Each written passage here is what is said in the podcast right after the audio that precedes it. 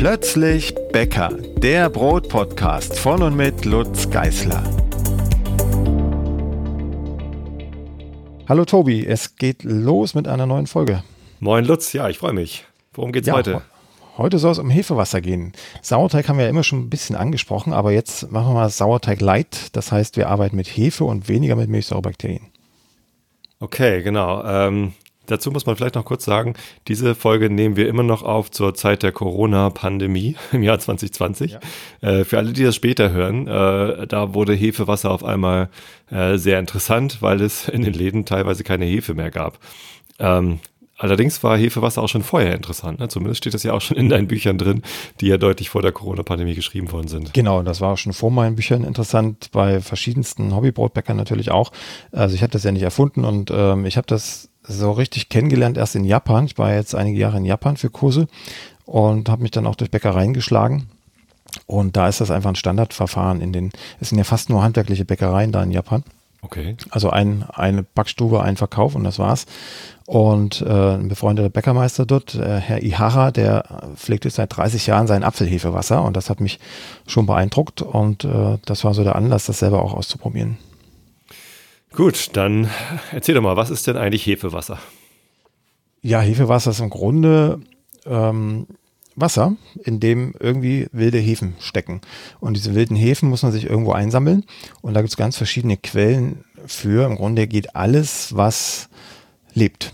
Also einfach ausgedrückt, äh, ich schaue jetzt gerade aus dem Fenster, da blüht der Flieder, schnappe ich mir so eine Fliederblüte und packe die in Wasser, gebe ein bisschen Zucker zu als Hefenahrung und lasse das einfach vor sich hin fermentieren. Wasche ich die, den Flieder vorher ab, weil da vorher noch irgendwie Blütenstaub dran sein könnte oder irgendwie Schmutz oder was? Oder, äh Nein, also ich, ich würde würd aufpassen, dass es vielleicht nicht direkt von der Straße kommt, äh, irgendwie aus dem Garten ein bisschen weiter weg.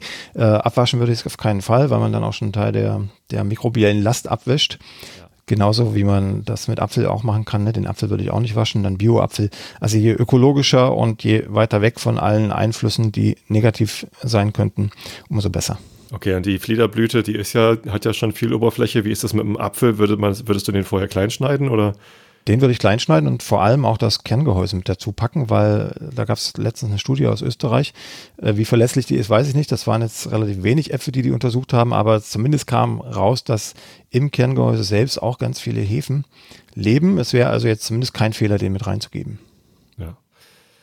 Gut, ähm, ich hatte gehört, äh, die einfachsten Erfolge hat man mit Rosinen oder Datteln, getrockneten Datteln. Äh, man muss nur genau. aufpassen, dass sie nicht geschwefelt sind, ne? Mhm, genau, also das, das äh, tötet unter Umständen das Leben ab. Ähm, ich nehme auch als Favorit die, die Rosinen oder Sultanin sind es dann bei mir, Bio-Sultanin. Die sind auch äh, mit Sonnenblumenöl behandelt. Das scheint nichts zu machen, also das, da hatte ich noch nie Probleme mit.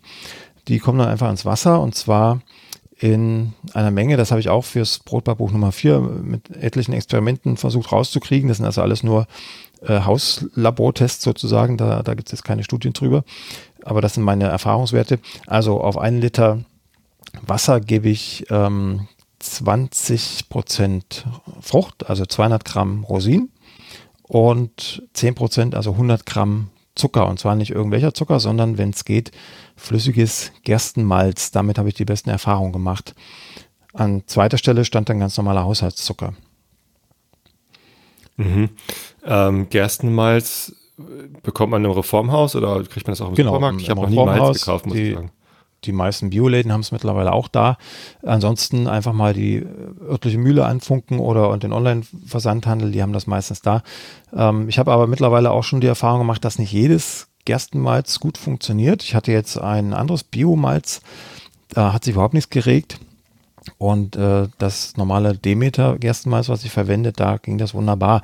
Da bin ich aber noch nicht so weit, also habe das noch nicht wirklich mit Experimenten erkundet, ob das ein Zufall war oder ob das jetzt wirklich an diesem einen Biomalz liegt.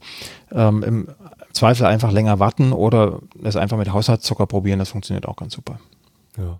Malz ist ja einfach nur äh, Getreide, was irgendwie zum Keimen gekommen ist und dann getrocknet wird, ne?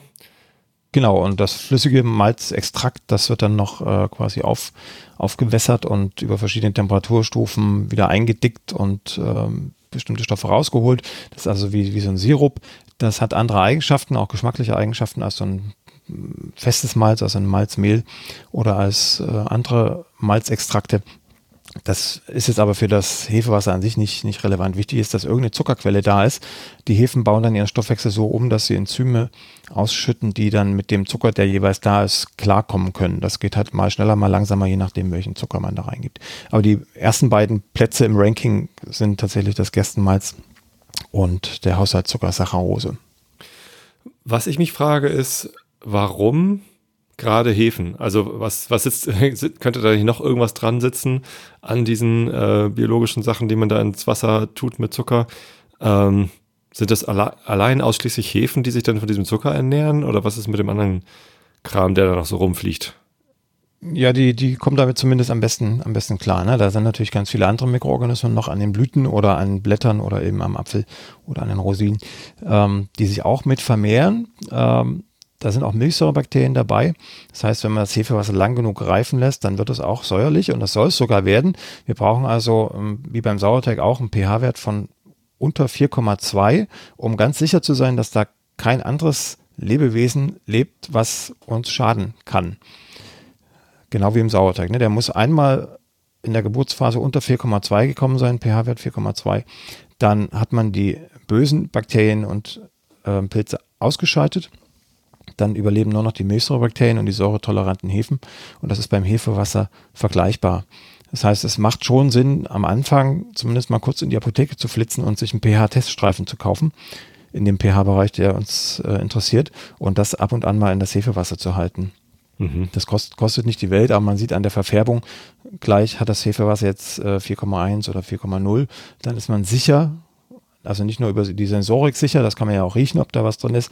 Nicht immer, aber man, man riecht, ob das äh, fruchtig, äh, alkoholisch, wie auch immer riecht, also angenehm immer noch, oder ob da irgendwas faul ist. Ähm, die sicherste Bank ist immer entweder eine pH-Sonde, die hat nur kaum einer zu Hause, oder eben einen pH-Teststreifen ins Wasser zu halten. Wenn das einmal unter 4,2 ist, dann kommt von außen mit einer ganz, ganz geringen Wahrscheinlichkeit wieder irgendwas Böses rein. Deshalb reicht es aus meiner Sicht einmal, das Ganze zu testen und dann ist das auch in Ordnung. Okay.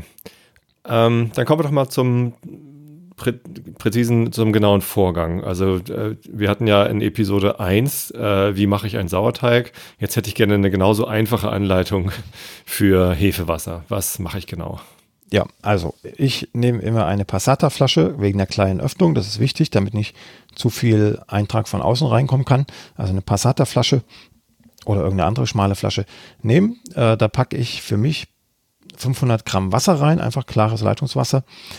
Dann 100 Gramm Rosinen oder Sultanin, ungewaschen. Und jetzt muss ich umrechnen, 50 äh, Gramm Malz-Zucker. Okay. Ne? Oder um es in Prozenten zu sagen, auf 100% Wasser kommen 20% Frucht und 10% Zucker. Das rühre ich alles um, spanne einen Luftballon. Oder also mit einem Löffel oder wahrscheinlich mache ich einfach Deckel drauf und schüttel, oder? Ja, Deckel, Deckel drauf schütteln ist auch ja. okay. Ne? Sauerstoff hilft in der Vermehrung, das heißt, äh, sollte man auch durchaus während der Reifezeit ein, zwei Mal am Tag äh, locker durchschütteln. Aber um, um den Reifezustand zu sehen, ähm, würde ich den Deckel gar nicht draufpacken, sondern einen Luftballon oder so einen Einweghandschuh drüber spannen mit dem Gummi. Mhm. Ähm, dann, dann sieht man die Gasentwicklung. Ne? Und wenn sich das Ganze schön aufbläst, nach zwei bis fünf Tagen, je nachdem, wie viel Hefen halt an diesem ähm, Substrat dran waren, an diesem Impfprodukt, mhm. das man da reingegeben hat, äh, geht es halt schneller oder langsamer. Es kommt auch auf die Raumtemperatur an. Ich stelle das einfach ins Zimmer und das hat mal 20 und mal 23 Grad. Und wenn es ein bisschen wärmer ist, geht es schneller. Wenn es kälter ist, dauert es ein bisschen länger. Wichtig ist, dass man es schön sprudeln sieht. Die Rosinen werden sich dann auch im Laufe der Zeit nach oben heben, weil sie aufquellen und vom angelagerten CO2 nach oben geschwemmt werden. Und das wird dann irgendwann richtig schön sprudeln, wie in einer Seltersflasche. Der Luftballon bläht sich ein bisschen auf oder der Handschuh. Und äh, dann ist man eigentlich am Ziel. Ne? Wenn das richtig perlt, die ganze Zeit perlt, und sich unten ein kleiner Bodensatz absetzt, das sind nämlich die Hefen, der Großteil der Hefen zumindest, dann hat man das Ziel erreicht und dann geht es weiter. Also einfach nur 500 Gramm Wasser, 100 Gramm irgendeine Frucht äh, oder mhm. Blüte mhm. und äh, was war das, 50 Gramm Zucker. Ähm, genau. Einmal schütteln und dann hinstellen und warten. Genau, und zwischendurch, wenn man vorbeiläuft, kann man durchaus immer mal wieder schütteln, dass ein bisschen Sauerstoff reinkommt. Aber es ist nicht, ist kein Muss, ne? es Okay. geht auch so. Und was sind so deine Erfahrungen, äh, in welchem, also auf welche Zeitspanne muss man sich einstellen? Ist das ein Tag, ist das eine Woche, ist das irgendwie ein paar Stunden? Ja, das ist maximal eine Woche. Also meistens klappt es jetzt in der warmen Jahreszeit, das wird ja immer wärmer jetzt, ähm, klappt es innerhalb von drei Tagen, dann ist der Luftballon oben und es perlt. Im, im Winter dauert es bei mir jedenfalls meistens so vier, fünf Tage. Mhm. Okay. Aber ohne Aufwand, ne? Beim Sauerteig muss man jeden Tag mindestens einmal hingehen und nachfüttern. Beim Hefewasser lässt man es einfach stehen. Okay. Das ist einfacher, genau. Gut, dann habe ich irgendwie da so ein leicht perlendes Zeugs stehen. Was mache ich dann? So, da gibt es verschiedene Philosophien. Ich hänge eher der einen an, die sagt, äh, die Früchte oder die Blüten, die ich reingegeben habe, das sind dann übrigens auch nicht 100 Gramm Blüten, das schafft man gar nicht, dass die Flasche vorher voll. Stimmt. Also so, dass die Blüte noch vom, vom Wasser bedeckt ist, das reicht aus, ne? egal wie viel das dann ist. Ähm, okay, also äh, ich nehme dann die, die Rosinen raus oder die Sultaninen ähm, und dann wird das Hefewasser diese Frucht nie wieder sehen. Die andere Philosophie ist, immer wieder mit neuen Früchten nachzufüttern. Okay. Das halte ich für erstens finanziell übertrieben, das kostet ja allerhand, immer diese Früchte da reinzuschütten. Und zweitens ist es nicht unbedingt nötig, außer man will immer diesen Fruchtgeschmack mit im Brot haben. Das möchte ich aber gar nicht, ich möchte ja nur die Hefen haben. So, deshalb erkläre ich jetzt erstmal nur die eine Variante. Ich sieb also das reife Hefewasser ab, nehme die Früchte raus. Die Rosinen kann man dann super noch zum Backen verwenden, in, in Rosinenbrötchen einbacken oder Panettone oder was auch immer. Ähm, dann habe ich ein Wasser, ein leicht trübes Wasser, bräunlich durch das Malz oder ein bisschen gelblich, weißlich, je nach ähm, Haushaltszuckerart. Und da schwimmen die Hefen drin rum. Ne? Also ich muss das schon aufschütteln, bevor ich es absiebe, damit die Hefen alle mitkommen und nicht unten am Boden der Flasche bleiben. Ich nehme aber ein grobes Sieb, dass nur die Früchte rauskommen und nicht. Genau, genau. Es geht auch um feines Sieb, das ist egal. Also die Hefen, die Hefen kannst du nicht rausfiltern Okay. mit haushaltsüblichen Sieben. Die, die klumpen Okay. nicht zusammen oder so, die, die schwimmen überhaupt einzeln drin rum. Mhm. Genau. So, dann hast du äh, das vielleicht gleich in eine neue Passata-Flasche umgefüllt, das, das Wasser, und kannst jetzt entweder schon damit backen, da kommen wir vielleicht später zu, oder du sagst, wie beim Sauerteig auch, äh, das reicht mir noch nicht, das soll noch aktiver werden, noch fitter werden, das Wasser. Ähm, ich gebe jetzt da einfach nochmal Wasser zu und Zucker, ne, um das quasi aufzufrischen, zu füttern. Und dann, ähm, damit es wieder eindeutig und klar wird, würde ich jetzt 200 Gramm von diesem neuen reifen Hefewasser in eine neue Passata-Flasche füllen, Mhm. 200 Gramm klares Wasser oben drauf geben und von dem neuen Wasser 10% wieder als Zucker zugeben. Also bei 200 Gramm neuem Wasser gebe ich 20 Gramm Zucker, Malz oder Haushaltszucker zu. Mhm. Das mische ich wieder, also einmal durchschütteln und lasse es wieder stehen. Und dann ist das in aller Regel, je nach Raumtemperatur, so zwischen 8 und 12 Stunden unterwegs und am Ende reift. Dann ist der Luftballon wieder aufgeblasen. Also nicht so, wie man einen Luftballon mit der eigenen Lungenkraft aufbläst, sondern der pustet sich ein bisschen auf und irgendwann ist die Spannkraft einfach zu groß. Ne? Mhm. Wichtig ist, dass er sich einmal aufgestellt hat, der Luftballon, dann sieht man schon, was los ist. Okay. Ja, und so geht das eigentlich immer weiter. Wenn man Geduld hat und ein hochaktives Hefewasser haben will, dann würde man immer so weiter füttern. Oder wer keine Geduld hat, stellt dann einfach das reife Wasser ins, in den Kühlschrank, einen Deckel draufschrauben, in den Kühlschrank stellen und kann dann dieses Hefewasser, wann immer man will, nutzen. Und so ein Hefewasser hält wirklich lange. Ich habe ein Hefewasser mal ein knappes Jahr unangetastet im Kühlschrank stehen lassen, habe es dann über Nacht aufgefrischt, um zu schauen, ob da noch Leben drin ist und es war wieder aktiv und damit habe ich dann gebacken. Also es ist deutlich pflegele pflegeleichter als ein Sauerteig. Okay. Ein Jahr, das ist, das ist nicht schlecht. Also ich habe das auch mal ausprobiert. Äh, Ich habe mal Hefewasser angesetzt mit Datteln. Ich habe mir Bio-Datteln ungeschwefelt äh, gekauft in so einer Plastiktüte ähm, und das dann probiert. Ich hatte leider keinen Luftballon. Das heißt, ich musste mal ein bisschen gucken, ob es perlt.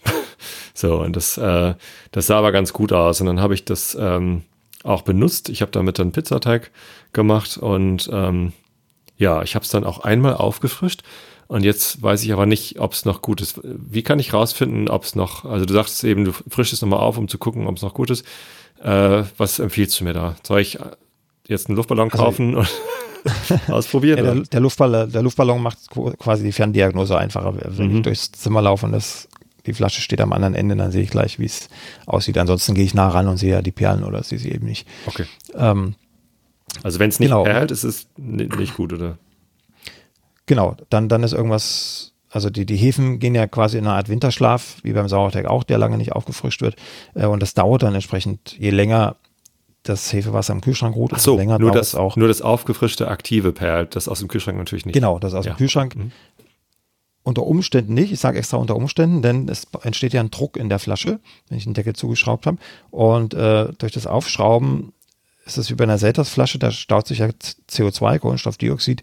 Durchs Aufschrauben perlt das dann natürlich schon los, wenn der Druck entstanden ist. Wenn der Deckel ein bisschen undicht ist, dann ist kein Druck da, dann perlt es nicht, wenn ich es aufschraube. Das ist aber alles noch kein Zeichen dafür, dass die Dinger noch leben, sondern ich würde tatsächlich äh, die Flasche einmal aufschütteln, dass die Hefen wieder in die in das Wasser übergehen äh, und dann eine Auffrischung machen und dann einfach schauen, was passiert. Passiert was innerhalb von 24, 48 Stunden. Also auch nicht die Geduld verlieren, das kann auch länger dauern als das, was ich beschrieben habe. Einfach stehen lassen und warten. Wenn das dann nach drei Tagen immer noch nicht perlt, dann ist ja irgendwas gewesen. Ne? Dann haben die Hefen nicht überlebt. Aber das habe ich noch nie erlebt. Wie gesagt, mein Hefewasser behandle ich relativ stiefmütterlich und es macht alles mit. Okay.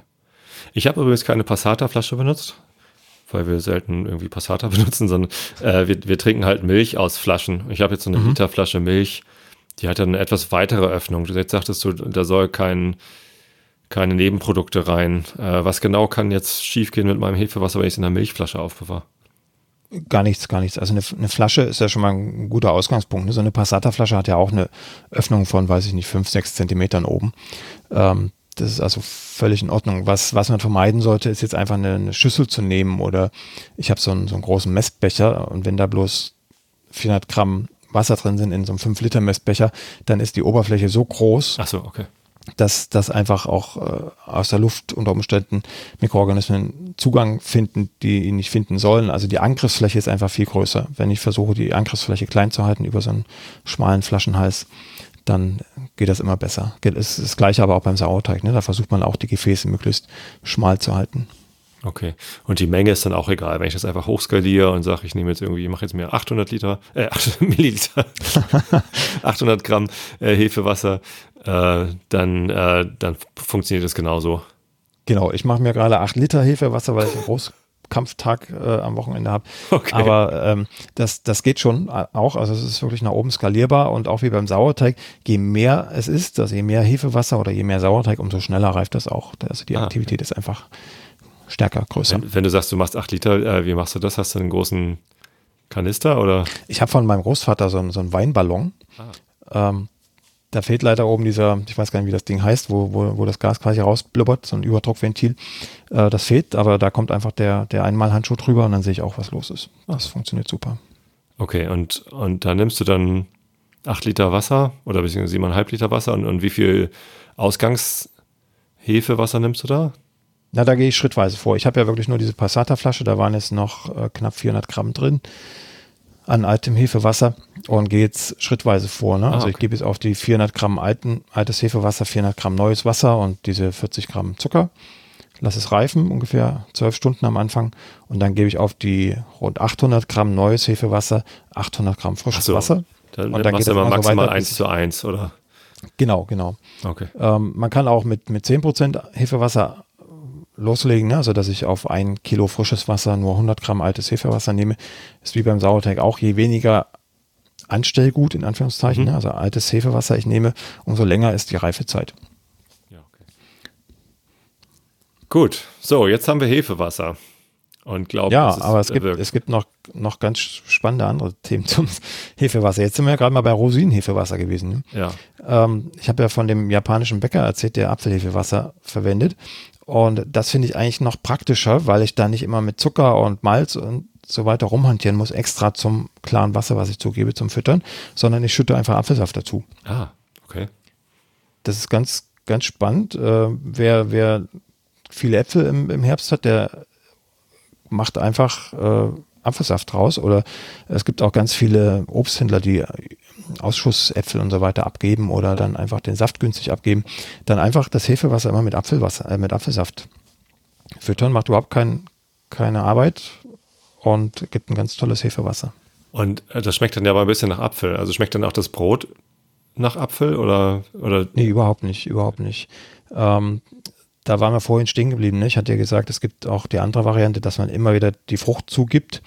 also Rosine oder Apfel oder was auch immer, dann hat man diese Aromen direkt im Hefewasser und wenn man damit dann Wasser im Brotteig ersetzt, also quasi Hefen in den Brotteig gibt, aber auch die Aromen der Hefequelle, dann schmeckt das Brot natürlich danach. Und das möchte ich vermeiden, außer in speziellen Fällen, wo ich wirklich ganz bewusst sage, das ist ein Fliederbrot oder ein Apfelbrot. Ja. Ähm, der Apfelsaft selber macht sich nicht bemerkbar, weil ich immer noch eine ähm, Zwischenstufe einbaue. Also ich nutze das Hefewasser ganz selten direkt im Brotteig, Mhm. sondern ich mache aus dem Hefewasser erst einen Vorteig. Und der Vorteig ist dann mein Hefeersatz im Hauptteig des Brotes. Aha. Okay, das musst du gleich erklären. Also, ähm, wie, wie man mit Hefewasser dann backen kann, äh, dazu wollte ich dann gleich noch kommen. Ähm, Im Apfel selbst oder in den Früchten, die man reintut, ist ja auch Zucker drin, das reicht aber nicht, ne? Also, dass man jetzt sagt, man macht einen, einen Hefewasseransatz einfach nur da, dadurch, dass man den, den Apfel vielleicht sehr klein schneidet und, und dann so reintut, das reicht nicht? Doch, das wird da auch reichen, das dauert dann aber deutlich länger.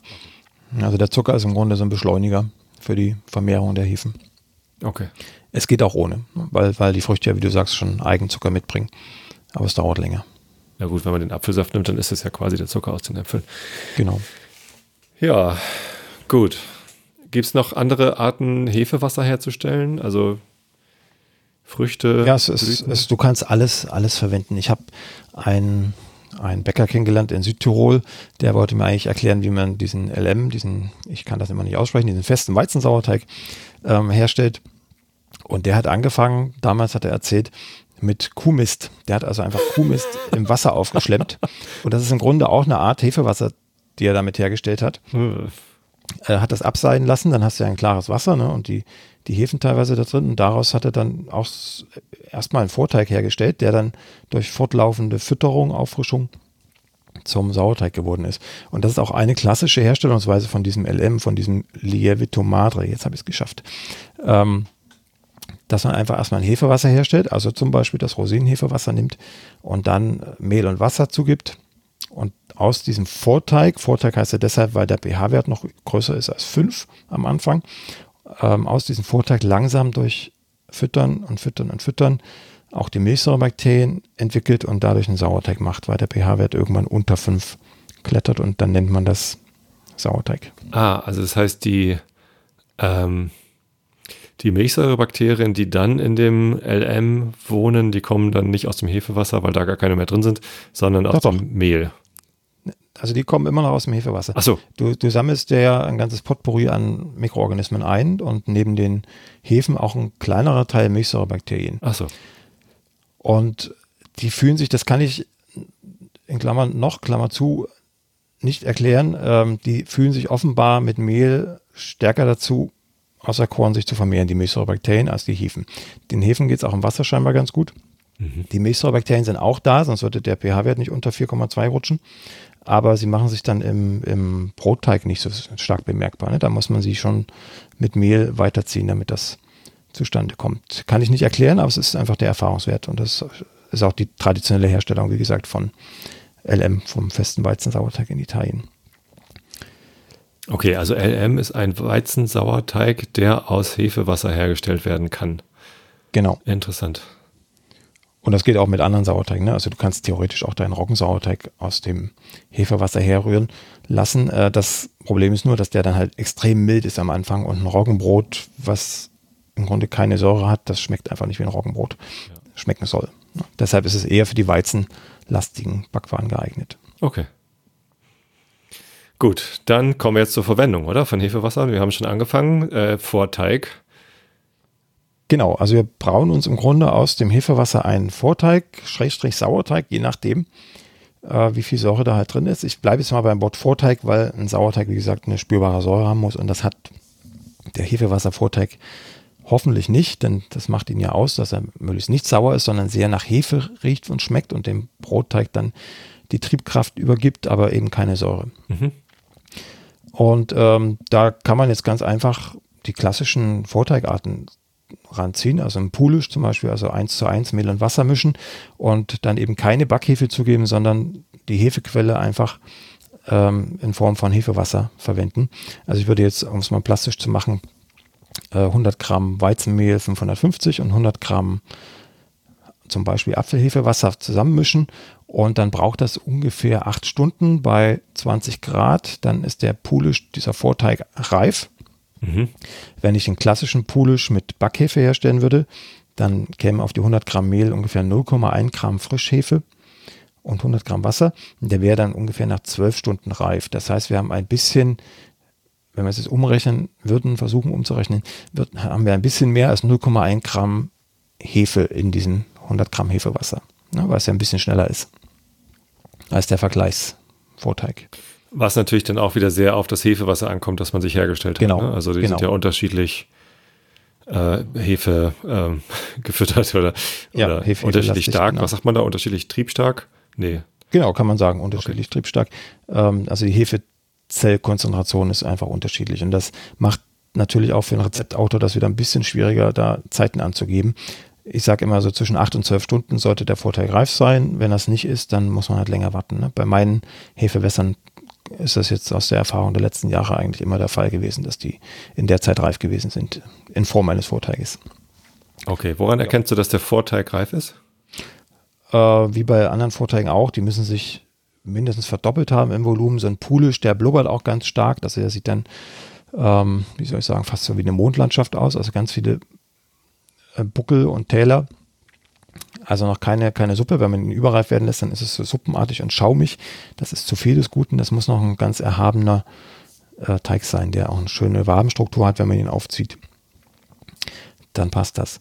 Und wenn wir jetzt auf die andere Vorteigseite gucken, äh, was dann Biga oder Sponge genannt wird in aller Regel, das sind dann feste Vorteige.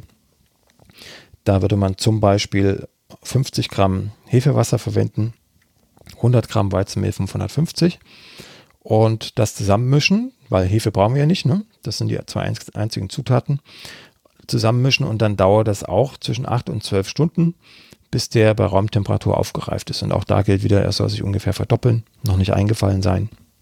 Und dann ist er vollreif. Und wenn man da rein riecht, dann riecht man erstens Hefe, also das, was man auch wirklich aus dem Hefewürfel kennt, mhm. nur viel fruchtiger, weil wir ja die Ausgangsbasis Früchte hatten. Ne? Mhm. Wenn ich jetzt mit Apfelhefewasser arbeite, dann riecht es immer leicht süß-apfelig. Wenn ich mit Rosinenhefewasser arbeite, dann riecht es, wenn es gleich nach dem ersten Ansatz passiert ist, diese Vorteiggeschichte, dann riecht es natürlich noch nach Rosine. Wenn ich aber ein fortlaufend gefüttertes Hefewasser nehme, dann riecht es nur noch fruchtig, alkoholisch, aber nicht mehr, es ist nicht mehr rausriechbar, welche Frucht da mal der Ausgangspunkt war. Okay. Ja, und das geht, wie gesagt, mit allen Früchten. Jetzt kommt langsam die Erdbeerzeit, da kann man auch Erdbeerblüten oder Erdbeerfrüchte nehmen. Also da geht alles und das verändert immer die Zusammensetzung der, der Hefen im, oder die, die Hefekombination im Hefewasser, weil es immer verschiedene Stämme und, und Arten sind. Und es verändert auch den Geschmack des Brotes am Ende. Mhm. Würde man auch mischen wollen, irgendwie Apfel und Erdbeere zusammen? Äh, ja, kann man machen. Ich habe okay. hab letztens ähm, Flieder-Hefewasser und Rosmarin-Hefewasser zusammen verwendet in einem Vorteig. Äh, und, und da auch ein ganz tolles äh, Weizenvollkornbrot draus gebacken. Ich meine jetzt in einem Hefewasser, dass ich neues Hefewasser ein, ansetze und so, dann zwei ja, verschiedene Sachen rein tue. Auch, klar. Okay. Ne? Rosmarin? Also da, hm. da ist alles möglich. Da waren Rosmarinblüten und Rosmarinblätter drin. Das hat auch super funktioniert. Ging schneller als der Flieder. Okay. Jo, aber das nur am Rande. Wir waren ja beim Vorteig. Ähm, Minze im Garten. Minze geht auch herrlich. Wunderbar. Man muss noch Minze mögen. Ausprobieren. Gut, dann haben wir den Vorteig. Genau, der Vorteig ist unsere Hefe für den Hauptteig. Ah. Na, man muss sich das immer vorstellen, äh, wir, wir vermehren ja permanent und wir wollen mit dem Vorteig den Hefen aus dem Hefewasser erklären, das ist jetzt euer neues Nährmedium, das kommt auf euch zu im Hauptteig und damit ihr euch schon mal dran gewöhnen könnt, kriegt ihr das jetzt schon mal sozusagen als, als Aperitif im Vorteig, damit ihr dann wisst, was im Hauptteig zu tun ist. So, und dieser Vorteig kommt in den Hauptteig. Im Hauptteig äh, verwende ich selber dann immer normales Wasser, kein Hefewasser mehr, weil ich eben diesen Geschmack nicht rein haben will. Und wir haben ja auch relativ viel Zucker im Hefewasser. Wenn ich das als Hauptteigwasser dann auch noch dazugebe, dann ist mein Brot mir einfach zu süß und das verfälscht einfach den Charakter des Brotes. Aus meiner Sicht. Also ich verwende wirklich nur den Vorteig mit Hefewasser. Der Hauptteig bleibt dann ganz konventionell, wie es sich für ein normales Brot auch gehört. Hast du ein Rezept für ein einfaches äh, Weizenbrot im Kopf? Mit, so, ähm, mit so einem Pulisch? Also 100 Gramm Hefewasser, 100 Gramm Weizenmehl, 550. Also da, da, da muss ich jetzt, muss ich jetzt äh, einmal auf, auf die äh, 1000 Gramm Mehl gehen, weil dann lässt sich das besser rechnen, jetzt so ad hoc im Kopf. Ähm, also ich habe insgesamt 1000 Gramm Mehl für den gesamten Brotteig. Mhm. Dann würde ich äh, ungefähr 250 Gramm Mehl und 250 Gramm Hefewasser zum Vorteig mischen. Das reifen lassen. In den Hauptteig kommen dann noch die anderen 750 Gramm Mehl, damit es ein Kilo wird. Mhm und ähm, ungefähr 400 Gramm normales Wasser und 20 Gramm Salz. Und das war es dann auch schon. Ne? Dann haben wir alle Zutaten dabei, Mehl, Wasser, Salz und eben die Hefe aus dem Hefewasser. Und das würden wir dann alles verrühren, also der Vorteig mit, den, mit dem Mehl und dem Wasser und dem Salz vermischen und dann auch kneten, bis der Teig schön ausgeknetet ist. Und dann ruht das, ähm, je nachdem, wie viel Hefe halt da drin war, zwei, drei Stunden, bis es sich knapp verdoppelt hat. Also es soll jetzt in dem Beispiel ein relativ offenporiges Brot werden, mhm. mit unregelmäßiger Struktur. Lassen wir also zwei, drei Stunden gehen, falten das zwischendurch, damit ein schöner, stabiler Teig entsteht. Und dann würde ich das nur noch ganz locker formen, dass die äh, Luft, also das CO2, was schon im Teig ist, auch drin bleibt und sich nur noch neu verteilt. Und dann kann man das innerhalb von 30, 45 Minuten dann auch in den Ofen schieben. Okay. Klingt gut. Sehr einfach. Ja, im, Dann spart man im, sich im die Hefewürfel aus dem Supermarkt. Genau. Auch wenn die natürlich eigentlich relativ günstig sind. Äh, aber wenn sie gerade nicht da sind, dann kann man sich mit Hefewasser helfen. Ich finde das ein ganz lustiges Experiment. So. Ja, und man ist nicht abhängig von dem Hefewürfel. Ne? Es gibt auch ganz viele, die sagen, bei meinen Rezepten hier mit so wenig Hefe schmeiße ich meinen halben Hefewürfel weg. Das entfällt ja dann auch. Ne? Ich habe immer das Hefewasser da und wenn ich es brauche, kann ich mir einen Vorteig daraus ansetzen, Vorteig draus ansetzen. Ähm, und wenn nicht, dann steht es halt einfach im Kühlschrank und ähm, verdirbt auch nicht. Richtig, der Hefewürfel, der hält nicht so lange. Das stimmt. Ja. Kann man Hefe äh, eigentlich einfrieren? Ich habe das letztens irgendwie. Also wenn ich mir einen Hefewürfel kaufe, ja, und dann, man, und dann tun. Ähm, ich, war lang, lang, ja, ich war lange Zeit der Meinung, das geht nicht, ähm, weil einfach die Hefezellen kaputt gehen müssen im Laufe der Zeit, weil sie bestehen aus Wasser und im, wenn Wasser kristallisiert, also zu Eis erstarrt, dann dehnt es sich aus und sprengt im Grunde die Zelle. Mhm. Äh, das war so die theoretische Erklärung dafür. Es gibt Hefezellen, die können damit besser umgehen und andere nicht. Wichtig ist, wie schnell friere ich sie ein. Das heißt, wenn ich das in einem Schockfroster tue, dann nimmt die Hefezelle fast keinen Schaden. Wenn ich das zu Hause tue und vielleicht noch drei Brote mit reinschiebe, die auch noch runterkühlen müssen, dann zieht sich diese Einfrierphase so lange hin, dass die Zelle irgendwann kaputt geht im Laufe dieser Zeit.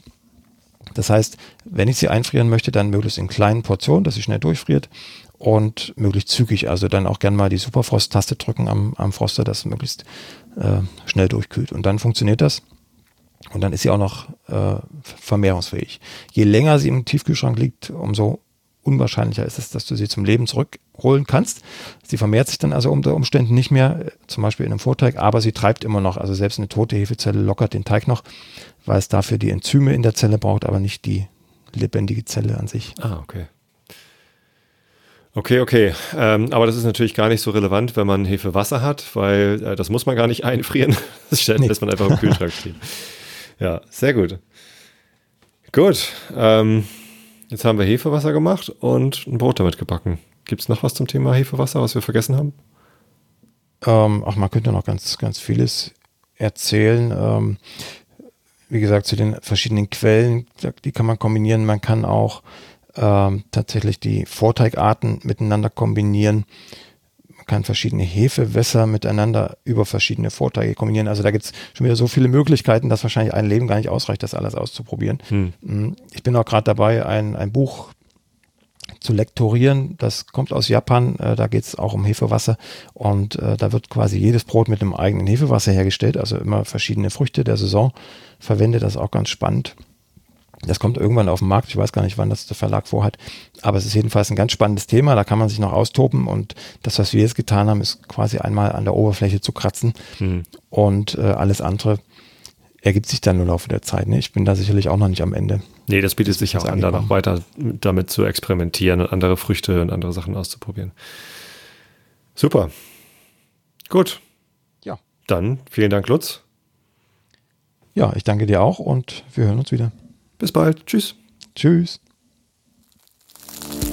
Die nächste Folge von Plötzlich Bäcker, dem Brot-Podcast, gibt es ganz bestimmt. Wenn du bis dahin meine Arbeit am Blog oder für diesen Podcast unterstützen möchtest, dann klicke dich auf plötzblog.de slash unterstützen. Vielen Dank.